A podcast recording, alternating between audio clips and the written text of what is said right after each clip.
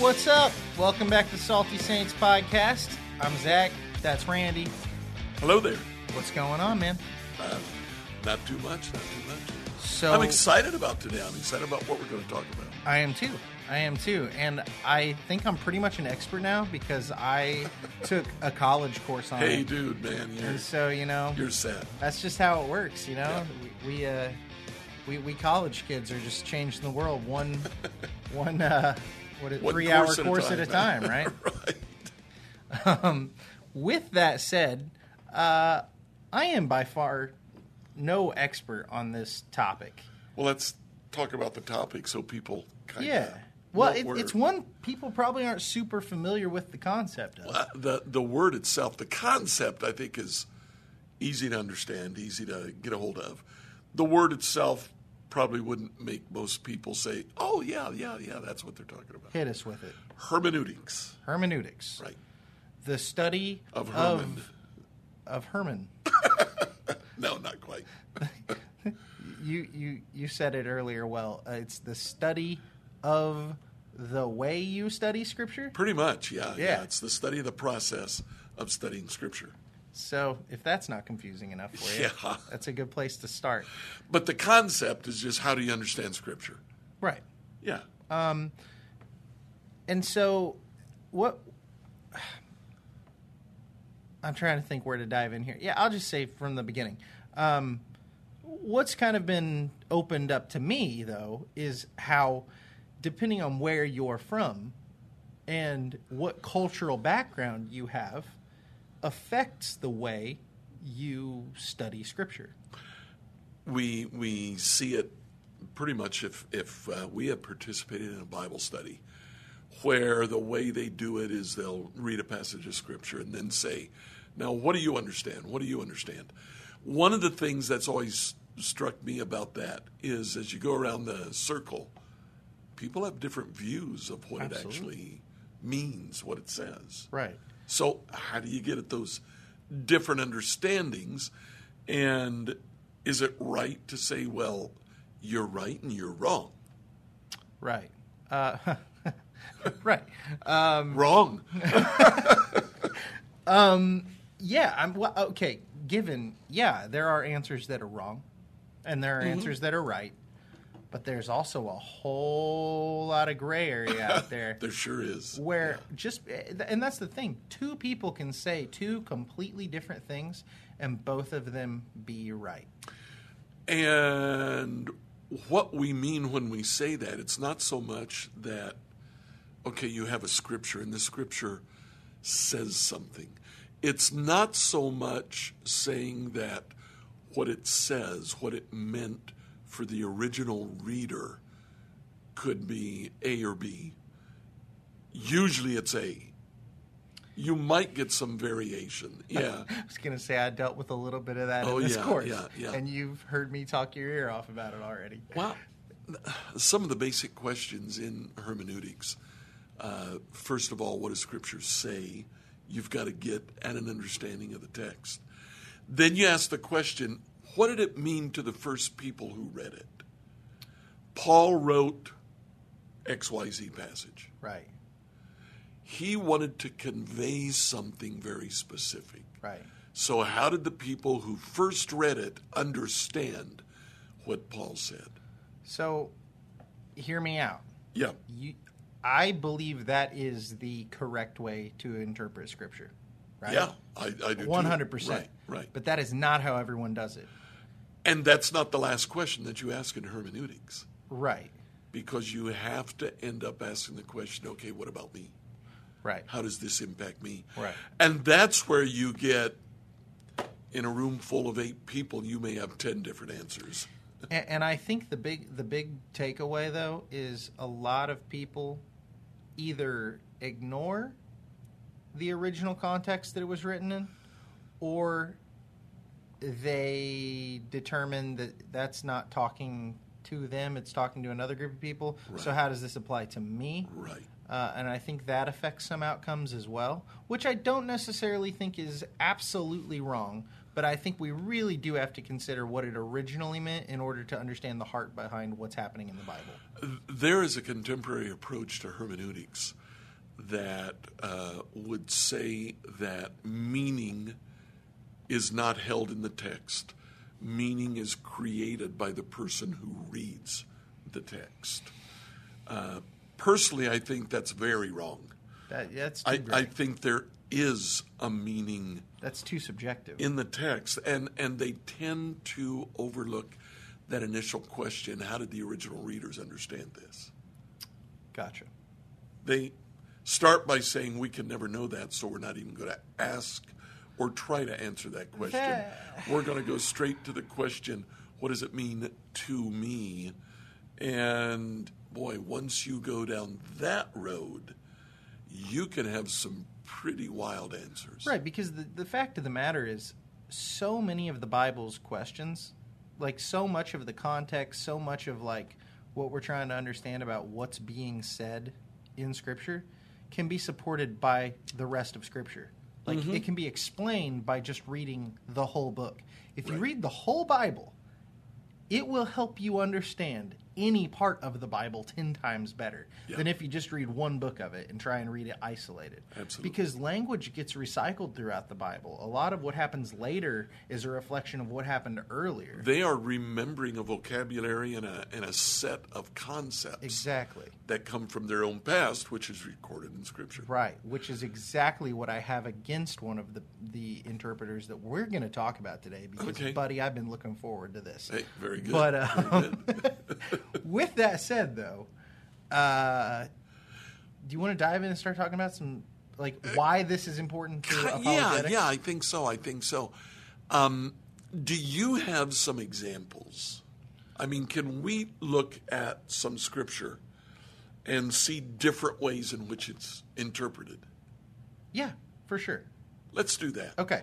Um, before we do that, though, Okay. I want to say why this is important for apologetics, Gotcha. because that's the heart of what we're doing here, right? We're trying to to to be able to make a defense for the faith, to be able to preach the gospel, to be able to learn about. I mean, the other half of this podcast is faith stories, right? Right, right. And so it's all about getting to know other people and where they're coming from and what their mm-hmm. background is, and that's what this is. When you know the background of a person, when you know about them, it helps you understand why they see Scripture the way they see Scripture. And so that's kind of what we're talking about today.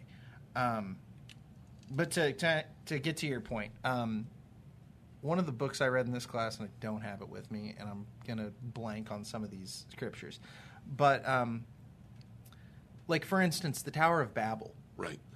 I was shocked to read how differently various groups of people saw the Tower of Babel. Now, you told on, me some of this, and, and it, it's pretty amazing. Right, like um, for instance, uh, off the, uh, like I said, I didn't bring any of this. I wasn't thinking about this when I wrote some of this stuff down. But like, um, in African culture, there's this story, and I don't remember the name of the god in in the story, but it's the sky god. And what happens is it's this old uh, African kind of fable, right? That God made everything, and He used to walk with man, right? He used to be with man. And one day, God was uh, just hanging around, you know, be, being with His people, and these women, these two women, old women, were trying to. They were making food or something. They were they were they were doing something. It was just like me, some menial task, right? And in the middle of this, they got annoyed that God was there, and so they shoot him off. and so he went back into the sky and he left man, right? And they they were like hitting him with their like whatever it was they were working on, right?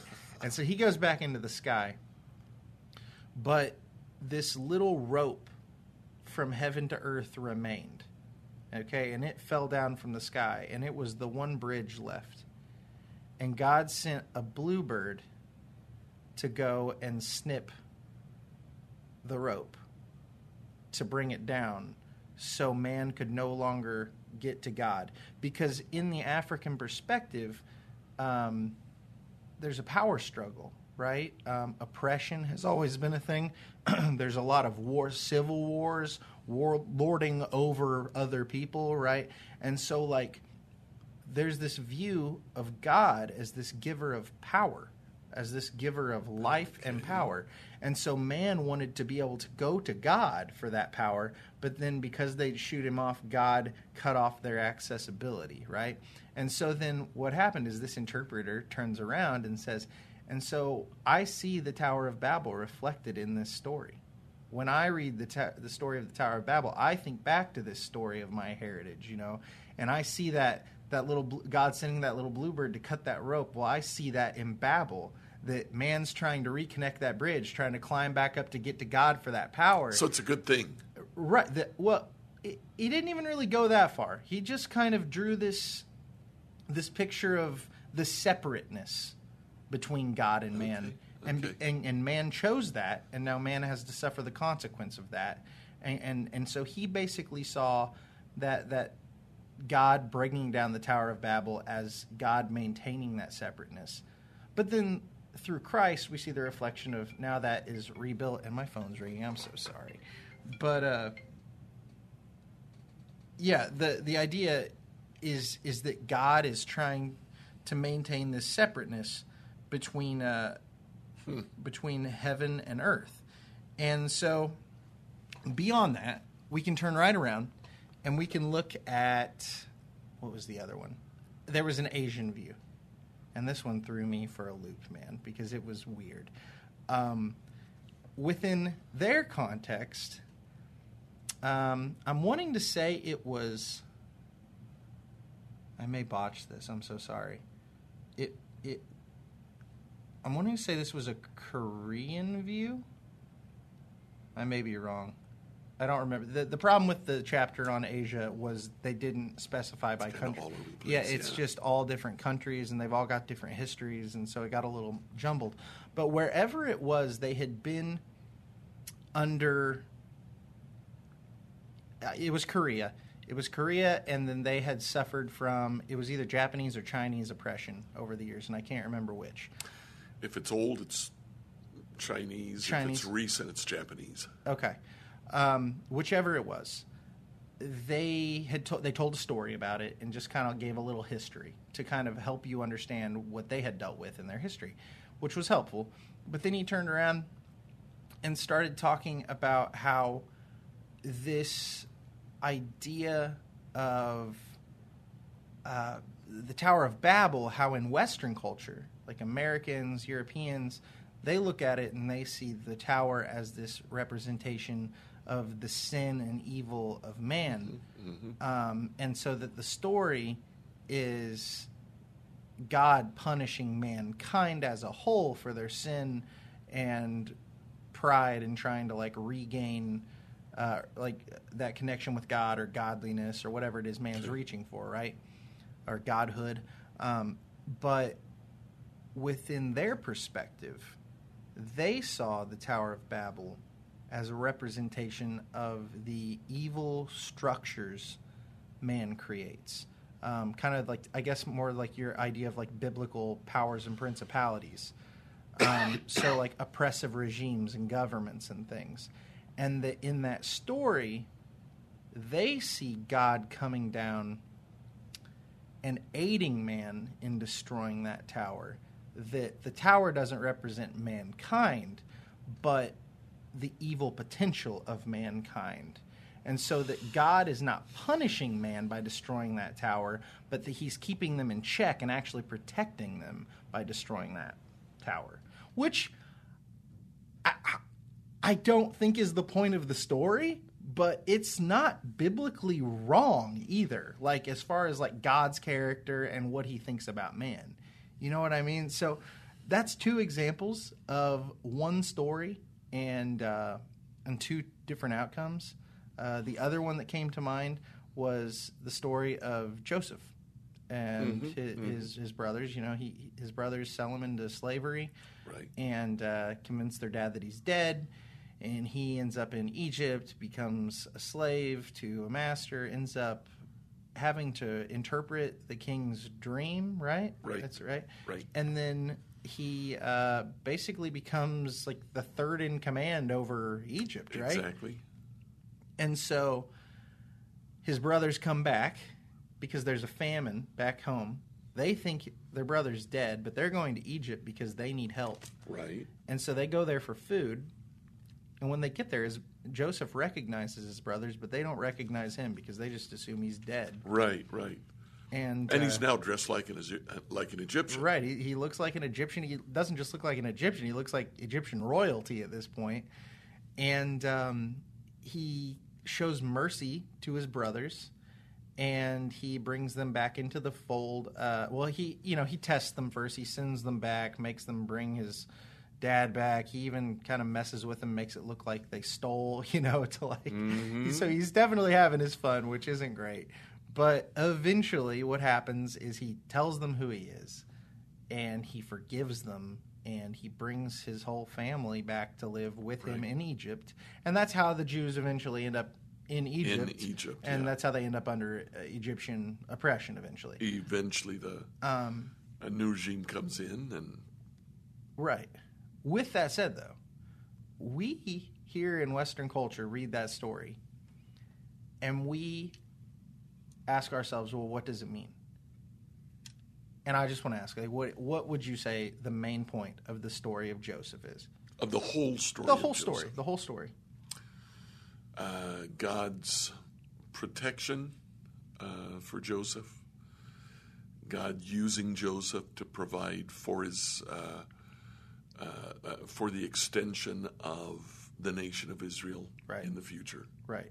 We always make it about God's provision. Yeah, Right. That's how we see it. That Right. God is with His people. Right. Right.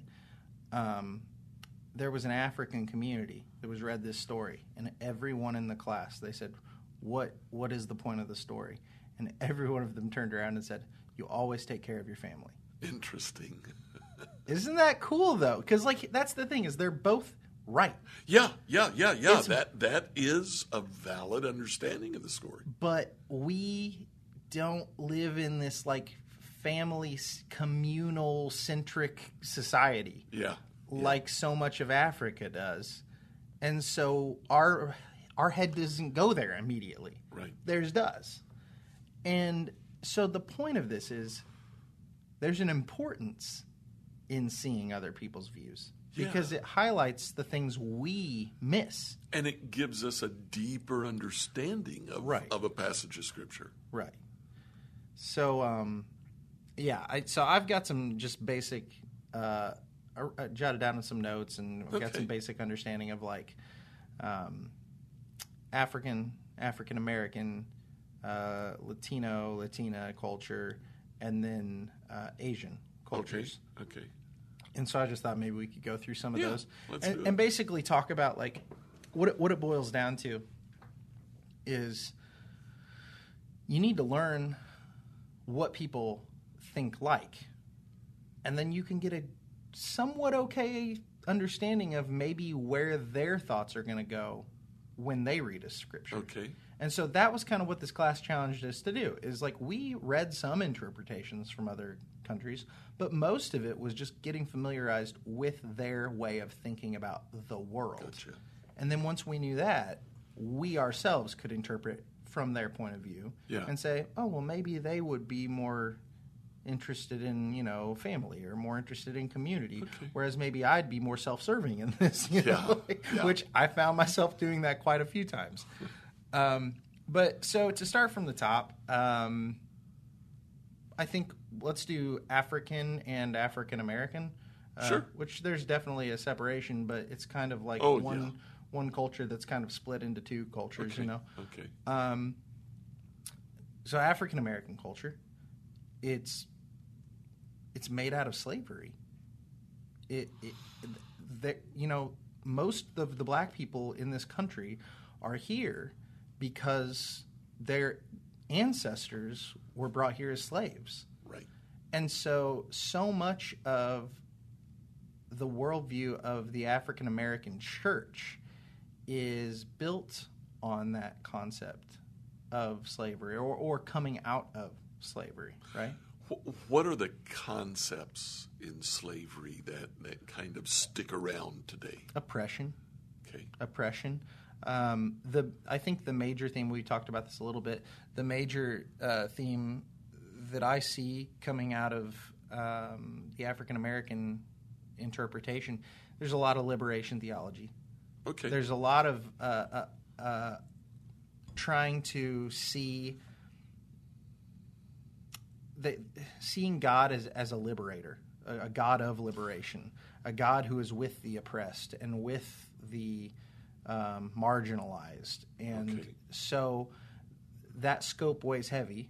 I think. so they view themselves still as being oppressed.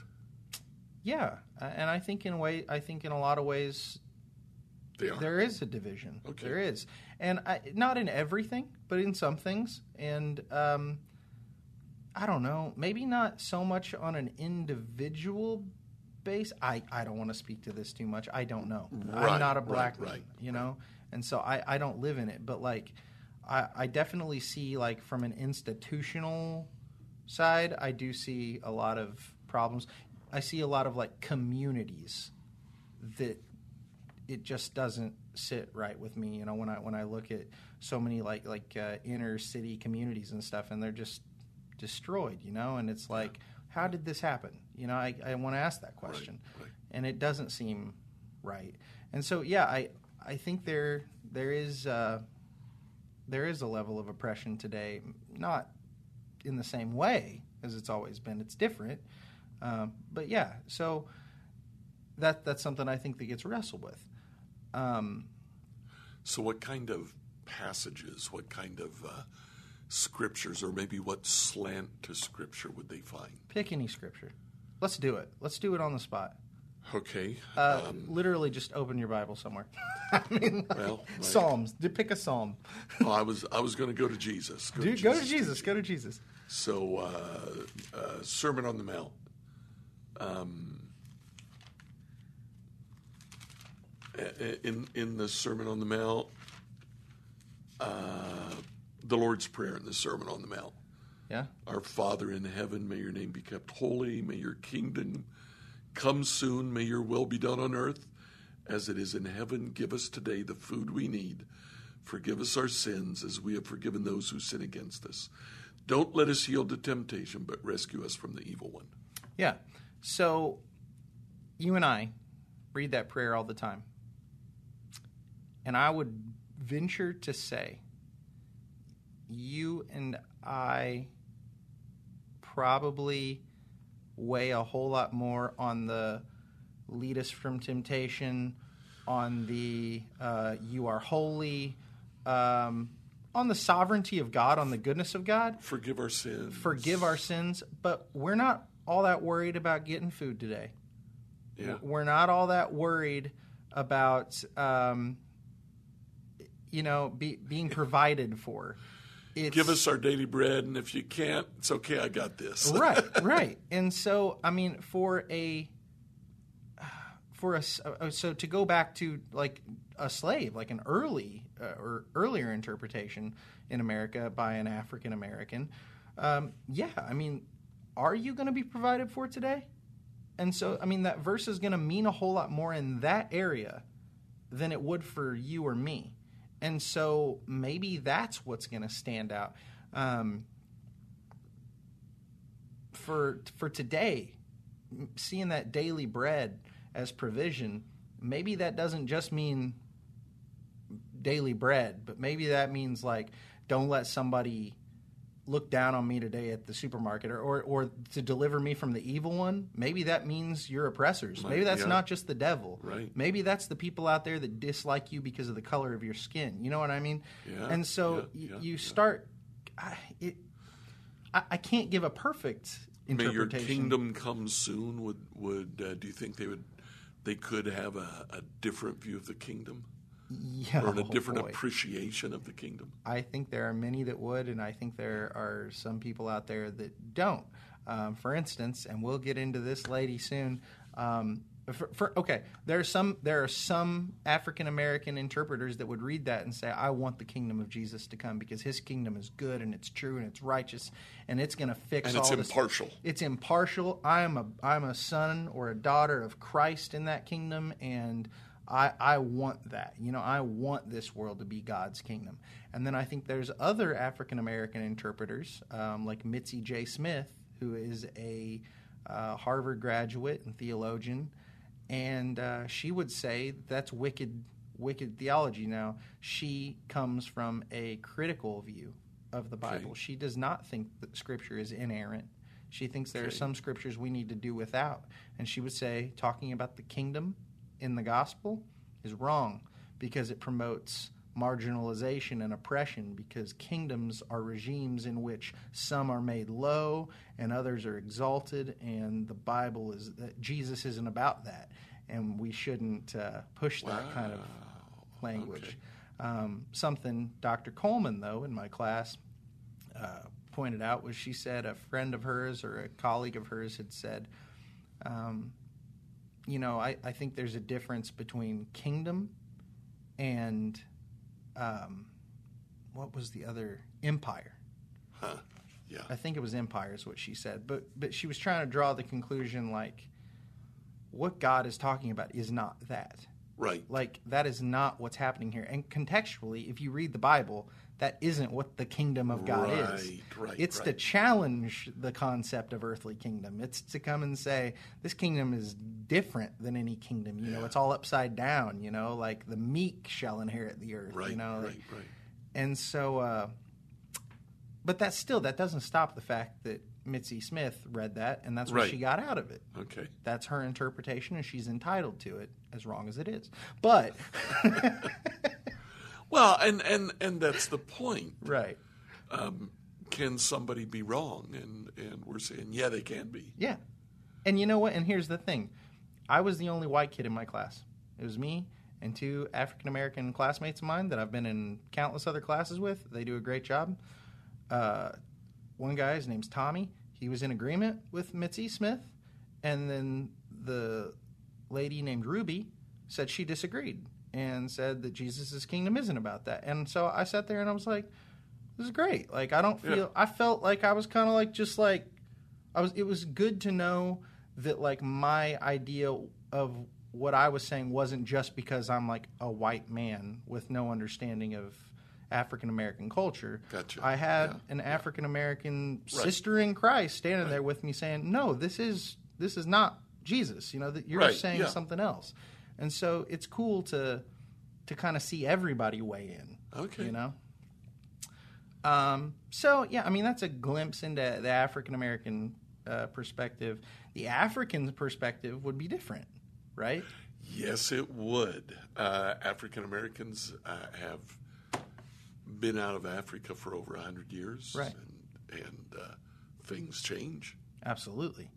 Uh, the other to keep in mind is Africa is right next door to where all of this in the Bible is happening. And some of the places are happening in Africa, right? It's true. And so when we read scripture, uh, or, or from the African interpretation, you see, if say I lived in Africa, and I'm reading the Bible about such and such location, that may be 20 minutes up the road. So it, it's just kind of interesting to think like that you have a modern day.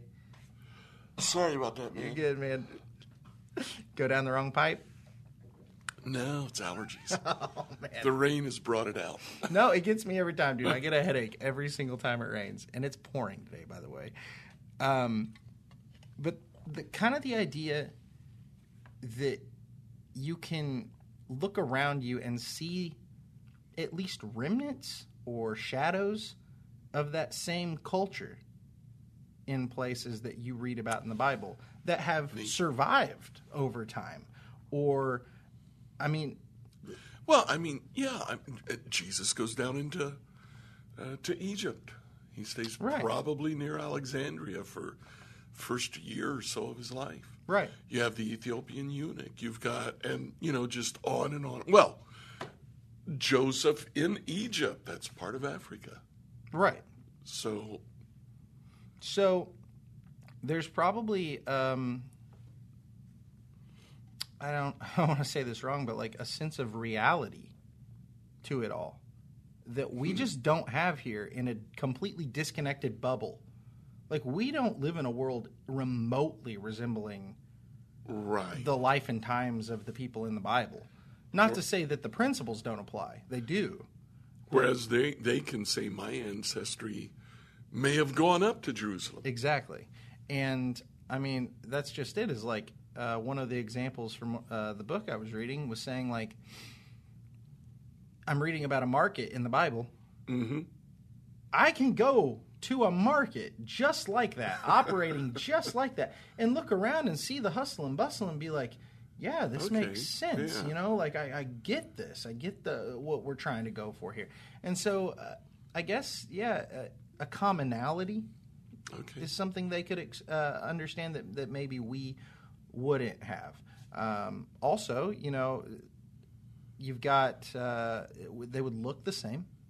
They would they would Yeah. have Yeah. uh, similar skin tone, similar facial features and things as a lot of the people that probably lived in the Bible. Like we know that uh, well, it's speculated that Zipporah, Moses' wife, was a black woman. Yeah.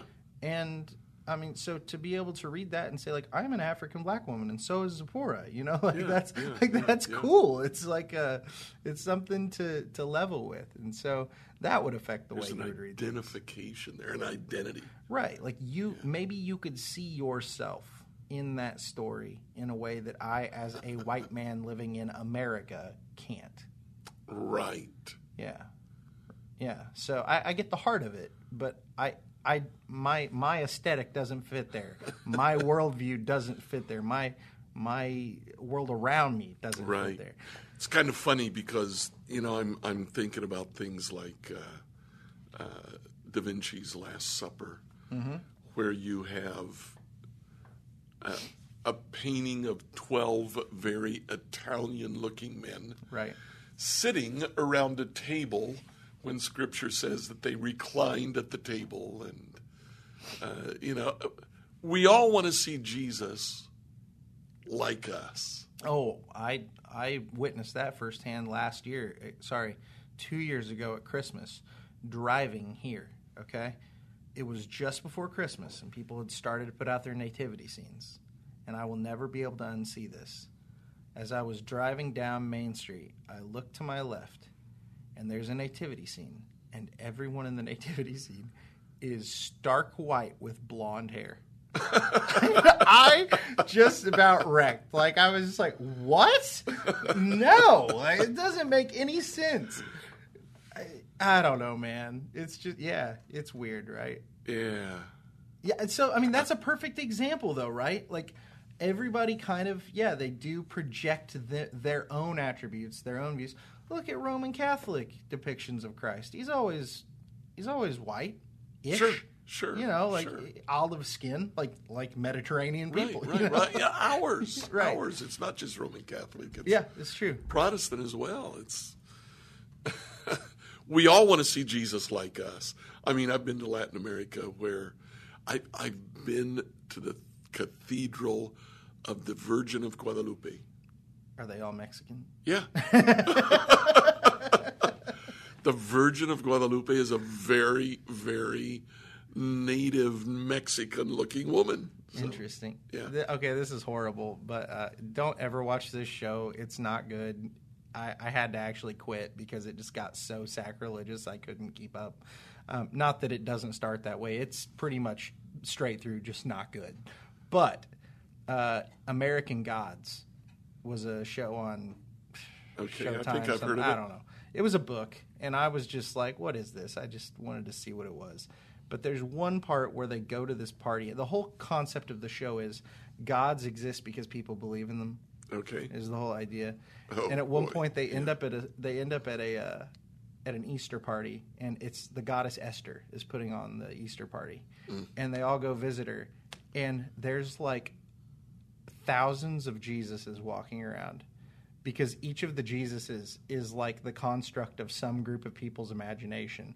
And they all are different. Like there's black Jesus, Mexican Jesus, white Jesus.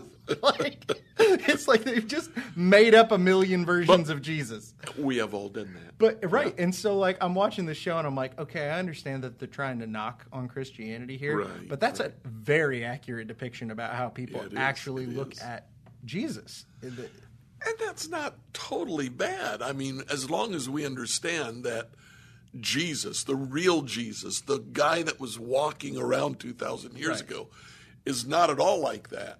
Right.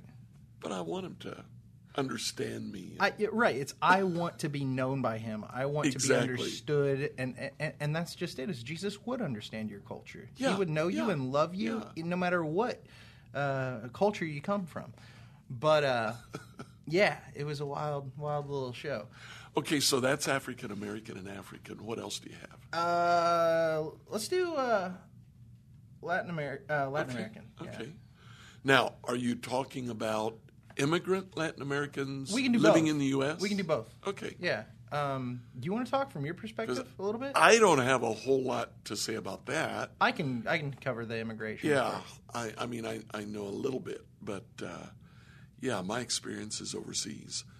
Um, I was mentioning to you uh, before we got started that for a uh, course that I took on liberation theology, uh, I had to read a book called The uh, Gospel in Solentiname. Solentiname is a very, very small village in Nicaragua. And uh, the priests there formed a Bible study group during uh, the incursion, during Ortega's attack against the uh, Sandinista forces trying to liberate uh, Nicaragua from, uh, from a dictator. And um, it was very interesting. Uh, the point of the whole book, all the priest did was write down what people said about the Bible study that they had. And uh, you see exactly what we're talking about. Everybody had their own interpretation of a passage. And uh, there were some that were very traditional Christian, some that were very avant garde um, uh, liberal Christianity. Some were, that were completely Marxist. This is about overthrowing the government and, and fighting and taking up arms. But everybody kind of had their own approach. I think people in general do that. Now, part of what I was trying to do in uh, seminary in, in Colombia was help students not do that, help students first come to grips with what Scripture says and then apply it to the situation that they were in so that Scripture isn't apart from my context, but it's not that my context determines what Scripture means. Right. Rather, Scripture determines what I do in my context. Right. Right. in general, some of the uh, tendencies that I noticed, there was a much heavier reliance on the church. Um, ecclesiology, the study of the church, was way more important there than it is here. That's here. probably got to do with the fact that so much of the history has been steeped in Catholicism, though, right? Part of it, but I think also the Latin man is very communal. So there is a We can talk about that. yeah, there's a desire to belong to something. that that was actually one of the things uh, that we talked about was how uh, coming to understand Scripture, interpreting Scripture, reading Scripture, it's to be done together, not like solo. Oh, and they would definitely do that. Yeah. Yeah. Um, what was another? Oh, uh, like charismatic movements are pretty big in uh, Yes, Latin. America, right? Yes, they are. Okay. Did that weigh on interpretation at all? You think? Yeah. Um, the charismatics that I had in my class, one of the first things I had to try to teach them was okay, scripture, the original meaning is important because they wanted to go straight to the Spirit is telling me this is the, the, the, the Spirit is showing me that this is, and I don't want to deny that. But I want them, first of all, to come to grips with what the text actually says. You want to say which spirit's telling you that? Yeah, I didn't actually do that, but uh, I wanted them to come back to class the next day. right. Um, uh, one of the other oh oh talking about like uh, like immigrant Yeah, uh, situations with uh, Latin American people that end up in other countries, right? Um, you, you kind of come back to that whole uh, sort of African American approach again of liberation theology is present Yeah. once again. yeah, Um, and then sort of that marginalization, like feeling marginalized, Yeah. feeling out of place, feeling like a uh, oh, what's the what's the word I'm looking for here? Um, Alienation. no, it's a good word. I got a diaspora. Uh, Oh, yeah, somebody, yeah, yeah, somebody yeah, from your uh, away from your homeland, um, and so like being able to kind of level with the Jews when they're away from their homeland, or with Adam and Eve once they're removed from the garden, or you know, like it's this Yeah. ha- having that in common in ways others may may not. Um, that was really interesting to me. I wonder if the whole issue of identity, identity in Christ, becomes very important when you're living in a country where either uh, you are there illegally and you can't really talk about your identity, or you are there legally and your identity is no longer in the place that you are living. It's in a place that you have left. So, so what are you? Um, I think that's a very good point. Uh, there was another term of, uh, that I kind of noted that I want to make sure I remember, and I it's in Spanish, and so if I try and say it, it's going to be completely wrong. So I just want to make sure I get uh, mestizo. Oh yeah, Um, but I wanted to say there was another pronunciation with it here. mestizo. Uh, but is, is there like a mestiaje or uh, uh, I'm yeah, not sure. mestiza, uh, mestizaje. Right there, Mestizaje. mestizaje. Um, Okay. But the idea of being mixed, Yeah. and so, um, and I guess you could probably apply this to like a- African American um, biracial people as well. Uh, but the idea of I don't hear it nearly as much from my African American friends as I do from my Latin friends. really, Yeah, yeah. There's Latin America is, is uh, colonized by Europeans, okay, and if you can, if if you look European, there's you're a cut above. There is incredible prejudice in Latin America. they want you to look European. Like looking European is good. People want to look European. Yeah, So, wow, okay, yeah. interesting. if you are I, I, it's it's horrible but when the Mexican soccer team would come to play in Colombia the Colombians would call them Indians. Really, yeah. Even though the Colombians were probably genetically just as Indian as they were they didn't look quite as Indian in their minds as the Mexicans. Had they been colonized by Europe? yeah. The Colombians had. Uh, That- Colombians had so so were the Mexicans Right, right, right. That's so interesting. Um, and, and so that was another thing that got talked about, though, was like um, one of the men that wrote was talking about how he and his people were um, kind of like the native people of one of the Latin American countries. I don't remember which. And he was saying how they were looked down upon because Oh, of yeah. And uh, like treated like trash, basically. Well, Like, they were slaves. Yeah, I mean, right, the Europeans came here and enslaved the native population. right. They didn't bring slaves over. And so, in his reading of uh, the story of the Good Shepherd, or the, the Psalm of the Good Shepherd, he sees um, that Christ looks after him and is with him and is like leading him and sees him as like this.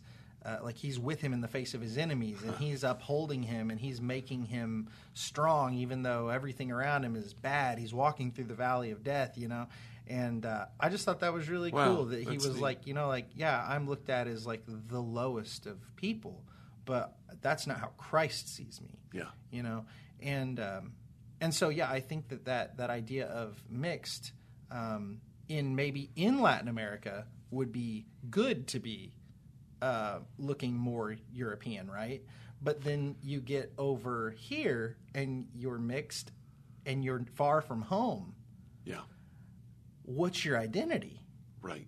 and I think people deal with that too. And that was the context I think they were talking about uh, in that. But uh, Okay. so so yeah, it's funny how like that same concept, right, of Yeah. being biracial. In one setting, it's good. In another setting, it's bad. Yeah. And both of those affect your outlook. Or maybe it's perceived by you or others as good or bad. You know what I'm saying?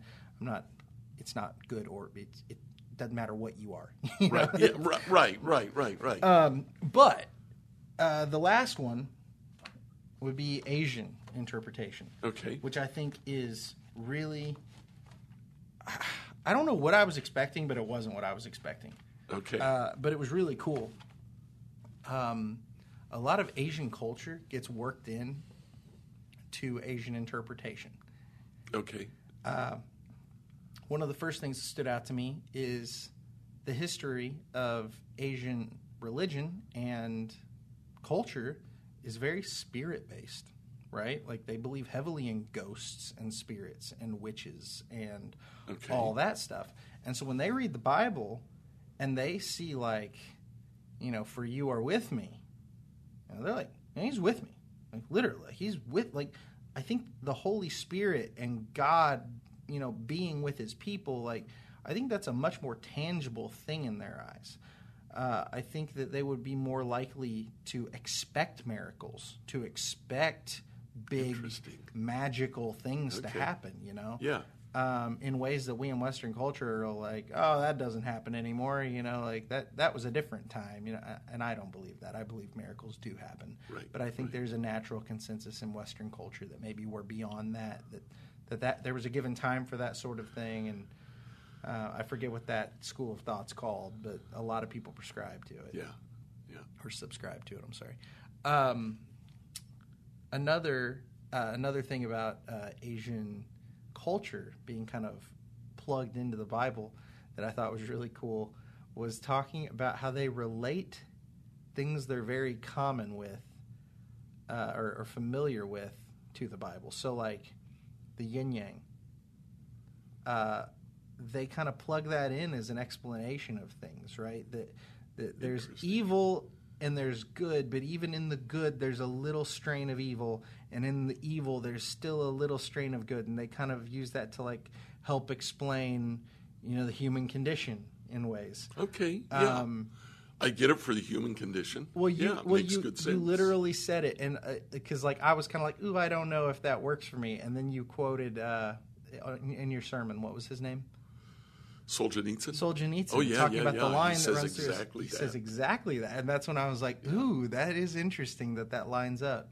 for the human condition, yes, not for God. Not for God, no. Right. Um, but then the, just talking about like using concepts of like, it didn't go into explanations on what this meant, but they had something like they referred to it as water buffalo theology. I don't know what that Okay. means, but it was like I kind of know what a water buffalo is. Exactly. It's a big, nasty animal. but it kind of got my, my mind going. I was like, what would that plug into? You know, like how are they? Or like they were talking about how they use like uh, bananas or mangoes, things like that, to to kind of tie into things. But then they were saying how like or the concept of a guru. And so, like Christ would have been a guru to his people. You know, he was a spiritual leader. You know, uh, have you ever heard of the E. Stanley Jones? So E. Stanley Jones was a missionary, a Methodist missionary to India, and he was one of the more successful missionaries. Wrote a number of books, great books, good missionary, good conservative fellow.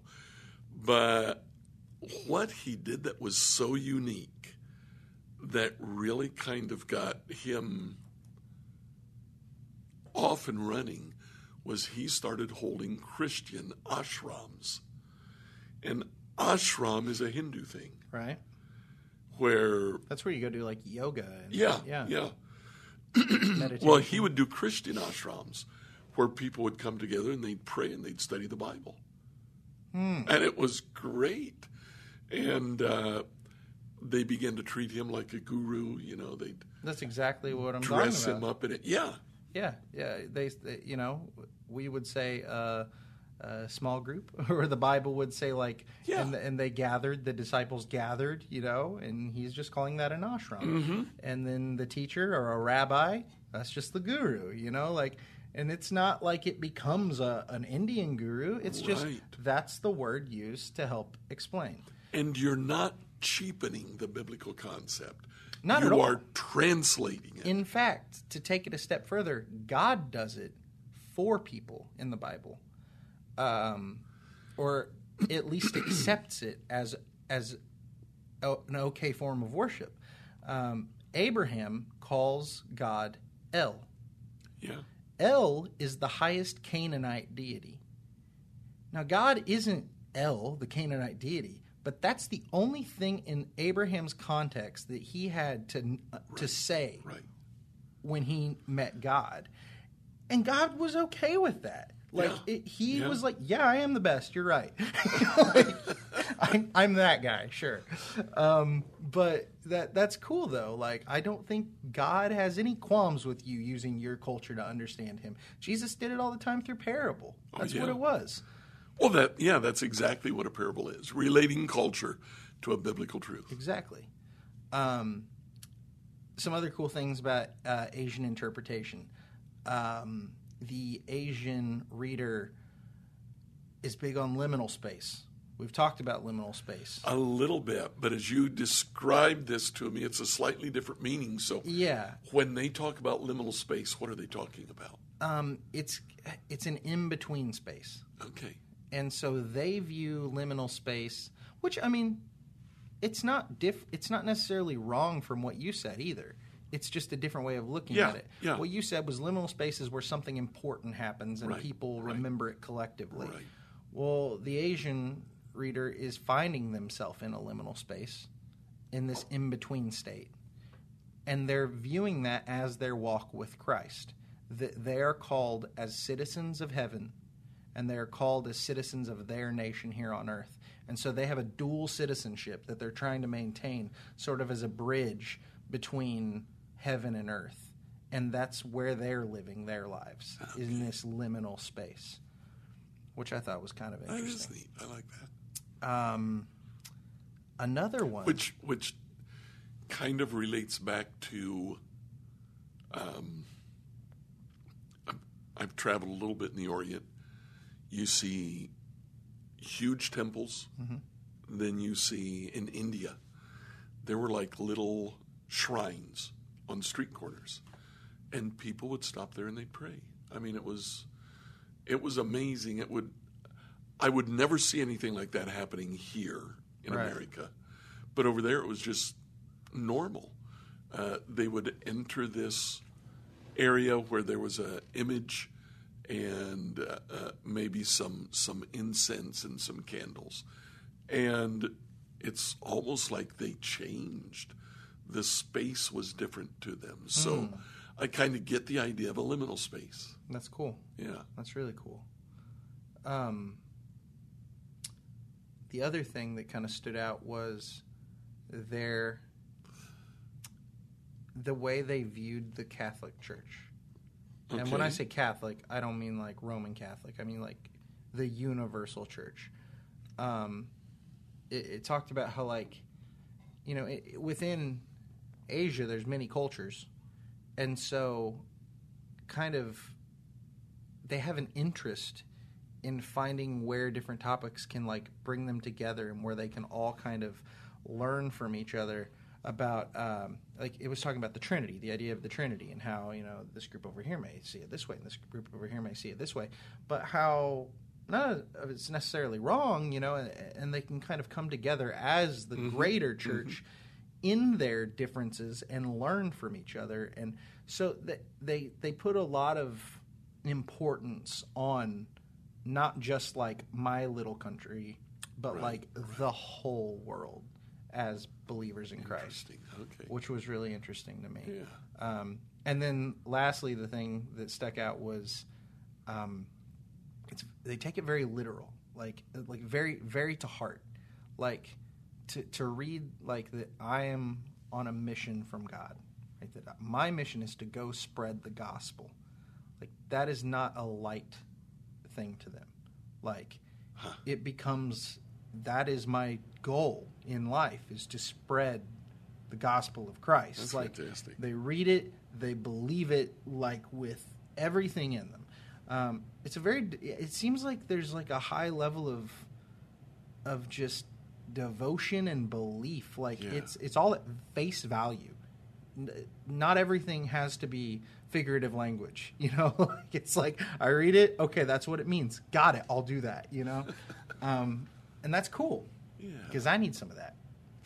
That is neat. That is neat. I like that. Um, that's it. That's all I've got as far as uh, interpretive kind of I- concepts. I did want to say one other thing here, and this is my take on what hermeneutics is.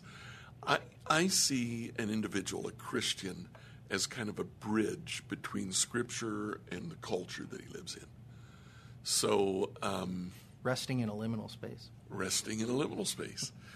Uh, the Christian has to understand the text. Yeah.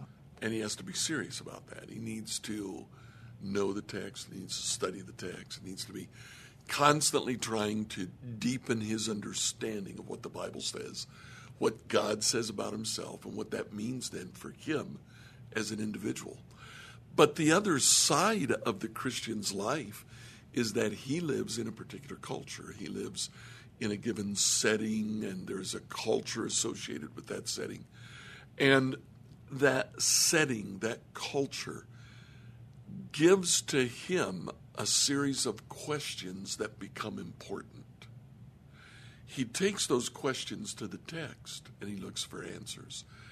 Finds probably not all the answers he's looking for, but he finds some. He goes back to his culture. He interprets the text to his culture. Now, he does that for himself personally. That may mean that he begins to live his life differently. Uh, maybe he's part of a Christian community and he shares this with the Christian community. And the Christian community begins to behave differently. Well, now there's a new culture, a new context that he's in. Right. He takes that new context back to Scripture. And again, it gives him questions to ask. He finds answers, again, maybe not all, but some. He takes that back to his context, and the whole thing begins again. His context is always shifting, always changing. And that's why you can study one passage this year and study the very same passage 10 years from now. And it's like it's new. It's like you've, oh, I didn't see that before. Well, you didn't see it before because you didn't have the questions that you have today. You brought a different reality, you brought a different set of questions to the text. You brought maybe some understanding of other passages of Scripture Right. that's going to help you understand that text. But every time you go back to Scripture, even the same Scripture that you studied before, it's like there's a new revelation, like something new that takes place. Well, it's kind of interesting too because it sort of highlight highlights God's sovereignty. That you are maybe you're not living the way you should be, right? Maybe you're or maybe you're living great right now. I don't know. Wherever you're at in life, whatever troubles or, or good stuff's going on, um, at the you're you're exactly where you need to be, right? You're you're where you're at, regardless, right? It's almost like this. This is really confusing. I'm sorry. I'm trying to figure out how to say this right, but it's kind of like you, yeah, you live in your free will, Mm-hmm. but there's almost this level of like fatedness to it that God knows where you are. And God, in His sovereignty, wrote His word in a way that no matter where you are, that's going to apply exactly how it needs to right there. Now, that doesn't mean that, you know, you don't need to change if bad stuff's going on in your life or whatever. That doesn't mean like, oh, I just need to stay here. But it means that even no matter where you're at on your journey, you are always in a place where Scripture is going to speak to you. One of the promises that we have from Jesus is that he will send the Holy Spirit, and the Holy Spirit will lead us into truth. I think there's part of that too. Yeah. He leads us as we study Scripture and Absolutely. says, "Hey, what about this part of your life over here? Would that apply to there?" And oh yeah, it does. right. Now, uh, and sorry, one more thing I want to add too um, is talking about like going back to the scripture with your context, Yeah. right? You have to be careful when you do that. You can't let your context determine what scripture says. Exactly. Right. Right. And that was my qualm. That was my main concern with that book by Mitzi Smith. Gotcha. Is she wanted to see slavery in everything. She wanted to see oppression in everything. And so she could make it happen where she wanted it, even when it didn't line up contextually. And uh, and so I, I think we have to be careful or else we turn into what we dislike because her whole argument was that the Eurocentric view of the Europeans over the years had used the Bible to oppress the slaves. Right. Because they wanted it And they to. did. And they did. But then she, in turn, to speak out against it, did the exact same thing. and so my argument is we have to be careful not to try and make the Bible say what we want it to say. Let Scripture be Scripture. Exactly. Let it say what it's saying. That's going to be enough to change you. Exactly, exactly. And the thing is, if you just Scripture doesn't need to say what you want it to say because what Scripture says is good enough and better than what you want it to say. It's true. You just got to you just got to know it well enough. You got to come to know what it says. That's great. Cool. So, yeah, guys, get to know people around you. Get to know the cultures you're unfamiliar with. Um, people of every tribe and tongue, right? That's uh, that's biblical. That's very biblical. Um, we all got to come together. We've all got to. We we know the Bible better when we know the views of people that aren't like us that can point out the stuff that we might have missed. Um, and the other thing is, if you read something and it is 100% wrong, like contextually from Scripture, like if there's no way you could find, or anyone else for that matter, can find the Bible actually supporting this, read it anyways because it challenges you and it helps you know why it needs to be different and what Scripture actually says. Um, go make friends. Go make friends with people that aren't like you, and uh, stay salty. Is life feeling chaotic? I get it. I'm Rachel Wojo, host of the Untangling Life podcast. Don't miss the passionate encouragement and faith based resources you need to help you clear your head and calm your heart. As Shell says, it feels like Rachel always knows what I need to hear. She keeps it real and is so humble. Her podcast is just the cherry on top. Enjoy Untangling Life with Rachel Wojo on lifeaudio.com or your favorite podcast app now.